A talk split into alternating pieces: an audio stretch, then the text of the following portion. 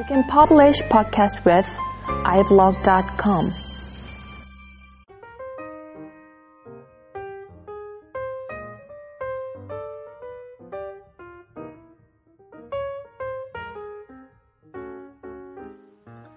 안녕하세요. 소프트웨어 엔지니어링 다이제스트 어, 51번째 시간입니다.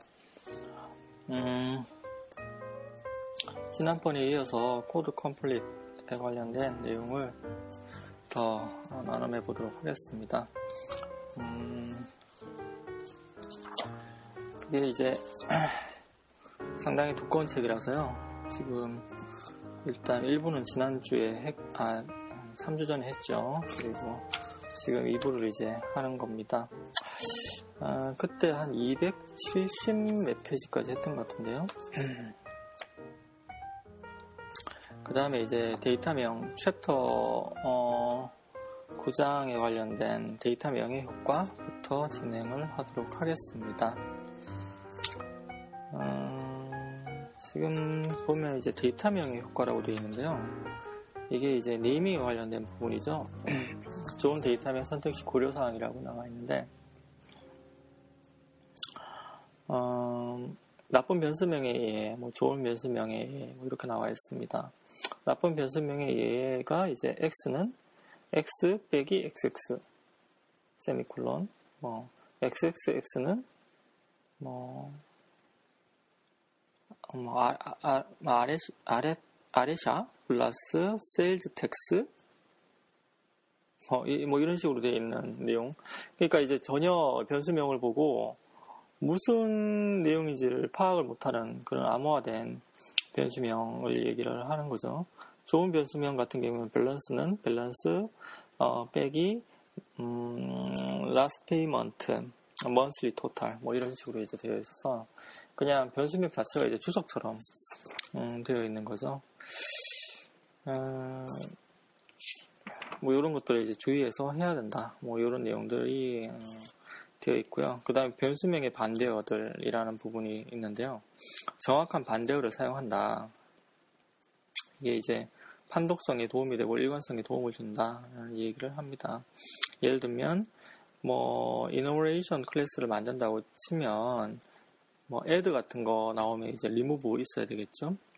뭐 insert가 되면 이제 delete를 하고 first 하면 last, begin 하면 end 뭐 이런 식으로 어, 처리를 해야지 헷갈리지 않는다라는 얘기를 합니다. 어, 루프 인덱스에 대한 것도 나오네요. 간단한 뭐 루프 안의 변수는 뭐 i, j, k 뭐 이런 것들로도 괜찮은데 뭐 루프 변수가 이제 루프의 외부에서도 만약에 사용된다라고 하면 i, j, k보다는 다른 가독성 있는 이름을 줘야 한다. record count 뭐 이런 어떤 이름을 줘야 한다라는 얘기를 합니다. 어, 그리고 또 다른 내용을 한번 볼까요? 음. 어, 네이밍을 할 때 상당히 이제 공감되는 이야기가 나오는데요. 그 앞에 얘기했던 내용은 실은 당연히 지켜야 하는 것들이죠. 요즘에 설마 뭐 XXX식으로 이제 변수명을 짓는 개발자는 없지 않을까라는 생각을 합니다. 어, 요즘에 이제 강조를 많이 하기 때문에 없을 거라고 생각을 하는데요. 이런 경우에는 상당히 많죠. 그 글자를 이제 축약해서 설명을 하는 겁니다. 예를 들면은 뭐, 어, 뭐 카운트라고 하면 CNT, 뭐, 그 다음에 number, 그럼 num, 뭐, 아니면 n, 뭐 이런 식으로 이제 표현을 한다든지, 뭐, 리스트를 LS, LST, 뭐, 또 뭐 있죠? 뭐 등등등 이런 예는 뭐 수도 없이 많죠. 근데 실은 그, 그거 이제 몇 자 좀 덜 치려고 축약하느니 그냥 full name으로 다 써버리면 나중에 한 몇 달 뒤에 그 코드를 봤을 때 이게 어떤 의미로 썼는지 더 기억이 생생히 나거든요. 슈알크로 쓰면은 잘 모릅니다. 나중에 지나가면. 그러면 이제 오히려 코드를 파악하는데 이해를 하는데 더 시간이 오래 걸리고 생산성이 낮아지죠. 그것 때문에. 음, 뭐 그 외에 뭐, 10장에서 보면, 변수의 스코프라든지 지속도, 결합 시간, 데이터 구조와 제어 구조의 관계 뭐 이런 내용이 나오는데 전역 변수 이게 이제 이 상에서 이야기하는 게 이제 전역 변수, 지역 변수 뭐 이런 것들에 대한 문제들이라든지 뭐 변수를 어떻게 이제 잘 사용을 하면 문제가 안 생길까 거기에 관련된 내용인데요. 전역 변수하고 지역 변수하고 만약에 변수명의 어떤 구분을 전혀 주지 않으면 나중에 이제 헷갈리죠. 이게 내가 이제 지역 변수를 사용을 하고 있는지 전역 변수를 사용하고 있는지 스크롤을 막 위에서 선언되는 그 곳까지 가서 확인을 해야지 알 수가 있습니다. 예, 음, 죄송합니다. 예, 2시, 새벽 2시가 넘었는데요. 아직까지 잠을 안 자는, 예, 사모님 때문에. 어찌됐든, 그, 그래서 이제, 저 같은 경우에는, 전역 변수 같은 경우에는 앞에 이제 언더바를 붙인다든지, 뭐 그런 어떤 식으로 해서 어떻게든 구분을 하려고 노력을 했거든요. 일관성 있게 그 어떤 태그를 사용을 하면, 나중에 아 이게 전역 변수구나 지역 변수구나 전역 변수 접근을 해서 사용할 때는 좀 조심해서 사용해야 되겠다. 뭐 이런 어떤 생각을 하게 되죠. 그리고 이제 이분도 전역 변수의 사용을 상당히 이제 주의 깊게 어, 다루고 있습니다. 뭐 실은 예전에 한번 그 아주 그 오래된 코드를 어, 객체 지향으로 한번 그 리팩토링을 한 적이 있는데요. 그때 전역 변수 때문에 엄청나게 고생을 했거든요. 그, 그러니까 이제 전역 변수로 다 이제 도배가 되다시피 하는 식으로 이제 만들어져 있었죠. 그 어떤 그래픽 처리하는 부분이었는데, 그 부분이 뭐 예를 들면 이제 어떤 그 인풋 데이터를 전역 변수에 넣어두고요. 그 다음에 이제 그래픽 데이터를 출력하기 위해서 상당히 이제 그 depth가 깊, 아주 깊은 그 함수 call graph를 이제 쫙 파고 들어갑니다. 그 실행 순서가. 그러면서 전역 변수를 하나하나 이제 건들면서 그 뭔가 정보를 계속 붙여 넣는 거죠. 뭐 그렇게 되어 있다 보니까 그 내용을 일단은 파악하는 것도 어려운 데다가 어떤 특정 method를 어떻게 이제 클래스화로 그 할 것인지 뭐 extract method를 한다든지 뭐 이렇게 refactoring 기법을 적용해야 될 때 해야 되는 부분들이 좀 있잖아요. 그거 파악하기도 그 뽑아내기도 정말 어려웠던 거죠. 아 그래서 이제 막 속, 속 터지죠. 뭐 그런 식의 어떤 코드를 보면 예, 결국에는 뭐 전역 변수 그거 이제 부분 다 드러내고 뭐 처리하는데 아주 많은 시간이 걸렸다는 게 이제 기억이 납니다. 음, 이 전역 변수만큼이나 또 그 안 좋은 게 음, 보통 이제 포즈 언어에서 많이 그런 현상이 보이는데요. 데이터베이스에 어, SQL문을 어떤 특정 함수로 추성화 일반을 해놓지 않고 예를 들면 CRUD 함수를 만들어 놓지 않고요 여기저기서 SQL문을 호출하는 그런 그 소스 같은 경우를 본 적이 있는데 실은 이제 그걸 보고 그걸 또 개선하는 또 작업을 한 적이 있었죠. 그것도 이제 엄청나게 고생을 했죠. SQL문은 사용을 한다면 이제 실은 전역 변수 접근하는 거랑 똑같습니다. 데이터베이스가 실은 전역 변수의 집합이죠, 뭐. 그렇기 때문에 어떤 특정 함수에서 여기저기서 막 그 어떤 업데이트를 막 해놓으면 그 나중에 문제가 생겼을 때 어떤 함수에서 이제 이런 어떤 SQL문을 이제 날렸는지 찾기가 정말 어렵습니다, 그게. 그걸 이제 CRUD로 좀, 음, 추상화를 해놓고, 어, 처리를 하지 않으면 유지 보수하기가 엄청나게 까다롭죠. 그래서 이제 MVC 개념이 생겨난 거죠. 모델을 만들어서 그 모델에 이제 CRUD 메소드를 넣고 항상 그 모델을 이제 어, 새로 생성을 유를 해가지고 접근을 한다든지 뭐 이런 방식으로 하는 거죠.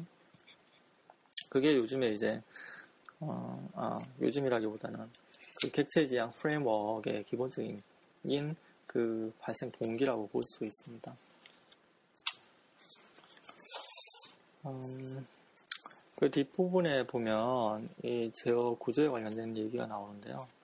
뭐 고통은 쓰지 말라. 뭐 이런 내용들은 뭐 당연하죠. 음, 그리고 족구분 안에 그 널을 비교를 한다든지 할 때 명시적으로 널을 써서 이제 비교를 하라 그런 내용이 있습니다. 그냥 생략하고 뭐 그러지 말고요. 일단 어떻게든 코드가 그 자체로서 의미를 보이게끔 해야 한다. 라는 그 철학을 계속 이제 이야기를 하고 있습니다. 어, 17장에 보면은 제어 구조와 복잡도에 관련된 내용이 나오는데요. 음, 복잡도가 얼마나 중요한가. 이제 괜찮은 내용이 있어서 한번 읽어보겠습니다. 최소한 지난 20년 동안 컴퓨터 전문가들은 복잡도의 중요성을 깨닫고 있었다. 20년 전 에드스거 딕스트라가 복잡도의 위험성을 다음과 같이 경고했던 것이다. 유능한 프로그래머들은 자신의 두뇌에도 한계가 있다는 것을 잘 알고 있다. 따라서 그들은 인간을 중심으로 프로그래밍에 접근한다. 1972년에 쓴 글이라고 합니다. 이 말은 대단히 복잡한 코드를 한꺼번에 감당할 수 있을 만큼 여러분의 두뇌를 발달시키라는 이야기가 아니다. 딕스트라가 우리에게 해주고 싶었던 말은 여러분의 두뇌는 대단히 복잡한 코드를 한꺼번에 감당할 수 없으므로 가능한 한 코드의 복잡도를 줄이라는 것이다. 음. 뭐 이게 이제 상당히 이제 그 감명을 주는 명언이죠 명언. 어, 그리고 음, 그 뒷부분에 보면 어, 휴랩 레코드사에서 맥케이오의 복잡도 측정법을 사용한 결과 소프트웨어 신뢰도가 월등하게 향상되었다고 한다. 이게 1989년도에 보고서네요. 7만 7천 줄짜리의 프로그램에서 문제가 있는 부분을 찾아내는 작업에 맥케이브 복잡도 측정법이 적용되었다. 그 프로그램이 시판 후 에러 발견율은 코드 1000줄당 0.31개였다. 그리고 12만 5천 줄 라인 프로그램의 시판 후 에러 발견율은 1000줄당 0.02개에 불과했다. 와, 대단하죠. 어, 이게 이제, 실은 이제 그 소프트웨어 metrics라는 그 여러 가지 도구가 있는데요. 거기에 보면 복잡도를 측정할 수 있는 여러 가지 방법이 있습니다. 뭐 제어문의 어떤 루프 개수를 센다든지 제어문의 분기 분기가 되는 어떤 그 개수를 센다든지 뭐 등등이죠. 어쨌든 복잡도가 줄면 줄수록 그만큼 에러가 에러가 이제 준다라는 거는 뭐 상식적으로 생각해 보면 음, 맞는 말입니다. 근데 이제 그런 걸 하는 게 실제로 어렵죠. 이게 거의 그 습관이거든요. 습관, 코딩 습관이라든지 프로그램 습관하고 관련되어 있기 때문에 동료 리뷰라든지 이런 걸 통해 가지고 지속적으로 개선을 해 나가야 되는 그런 문제인 것 같습니다. 어, 19장에 보면요, 그 스스로 설명하는 프로그램 스타일이라고 해서 스스로 설명하는 코드, 뭐 체크리스트가 있는데요. 루틴의 이름에 루틴의 기능이 명확하게 설명이 되어 있는가? 각 루틴은 잘 정의된 단 한 가지 작업만 처리하는가? 각 루틴에서 별도의 루틴을 독립시키면 좋은 부분들을 모두 독립 루틴으로 작성했는가? 각 루틴의 인터페이스는 명확하고 명료한가? 등등 해서 이제 체크리스트들이 어, 한 25개 정도 나와 있습니다. 어, 그리고 그 뒷부분에 보면 추성물을 사용할 것인가 말 것인가 라고 해서 어, 추성물을 잘 사용하기는 매우 힘들기 때문에 어, 추성문이 프로그램을 읽는 사람들에게 도움을 주기보다는 오히려 피해를 주기 쉽다. 그래서 추성문에 대한 효용의 뜨거운 논쟁은 정신적인 효용의 철학적인 논쟁만큼이나 애매하다. 이런 식의 얘기가 있습니다. 소프라, 소크라테스 컴퓨터 프로그래머였다면 그와 그의 제자들은 다음과 같이 토론을 벌였을 것이다. 타이틀이 이제 주석문이고요. 등장인물이 트라시마쿠스, 칼리클레스, 글라우콘, 이스메네, 소크라테스 이렇게 다섯 명이네요. 트라시마쿠스가 남의 말을 잘 믿으며 이론적인 것을 좋아하는 순수주의자, 읽은 것은 모두 다 믿는다. 칼리클레스는 이제 구식 학교에서 프로그래밍을 배웠다. 논쟁으로 달려는 베테랑 현실적인 프로그래머. 글라우콘 젊고 자신만만하고요 거만한 컴퓨터 투사. 이스메네 실속 없는 호언 장담에 지친 중견 프로그래머. 소크라테스는 현명한 노 프로그래머라고 나오고 있네요. 배경은 이제 줄의 모임입니다. 음.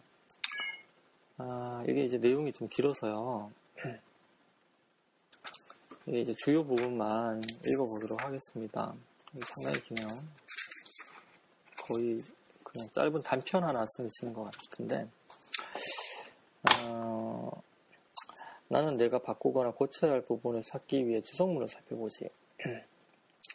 이스메네가 말했다. 코드는 단순히 반복하는 주성문은 전혀 도움이 되지 못한다는 의견이 오라. 왜냐하면 코드는 이미 모든 게 나와 있으니까 나는 주성문을 읽을 때 주성문이 책의 머릿말이나 목차와 비슷하길 바란다네. 응? 어, 뭐 이런 얘기를 어, 하고 계속 제자들 사이에 이제 감론을 박을 합니다. 음. 그리고 이제 마지막으로 이제 소크라테스가 얘기를 하죠. 주성문을 써야 되는지 말아야 되는지에 대해서 말이죠. 아, 소크라테스가 이제 이야기 말했다. 더 이상 질문할 것이 떨어지지 않는군. 오늘은 최우수 토론자는 이스메네라고 생각하네. 우리는 주성문을 더욱더 많이 사용하도록 하세. 하지만 아무렇게나 사용해서는 안 되네. 여러분들이 어떤 주성문이 진짜로 숨어 있는 것인가를 깨닫을 수 있도록 앞으로는 코드 평가회를 열도록 하겠네. 다른 사람이 작성한 코드를 이해하기가 힘들다면 그 코드를 쓴 사람에게 코드를 개선할 방법을 깨닫게 해주세요. 이렇게 해서 이제 뭐 끝냈네요. 그 주석 같은 경우에는 이제 어떤 framework를 사용할 때 자동으로 생성되는 코드도 많죠. wizard 코드 같은 것들. 그걸 그냥 놔두시는 경우가 많죠. 어, 원래대로라고 하면 지우는 게 낫죠. 그런 것들 다.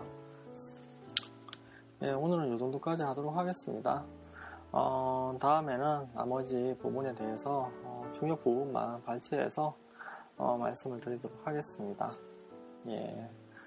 좋은 주말 되시기 바랍니다. 감사합니다.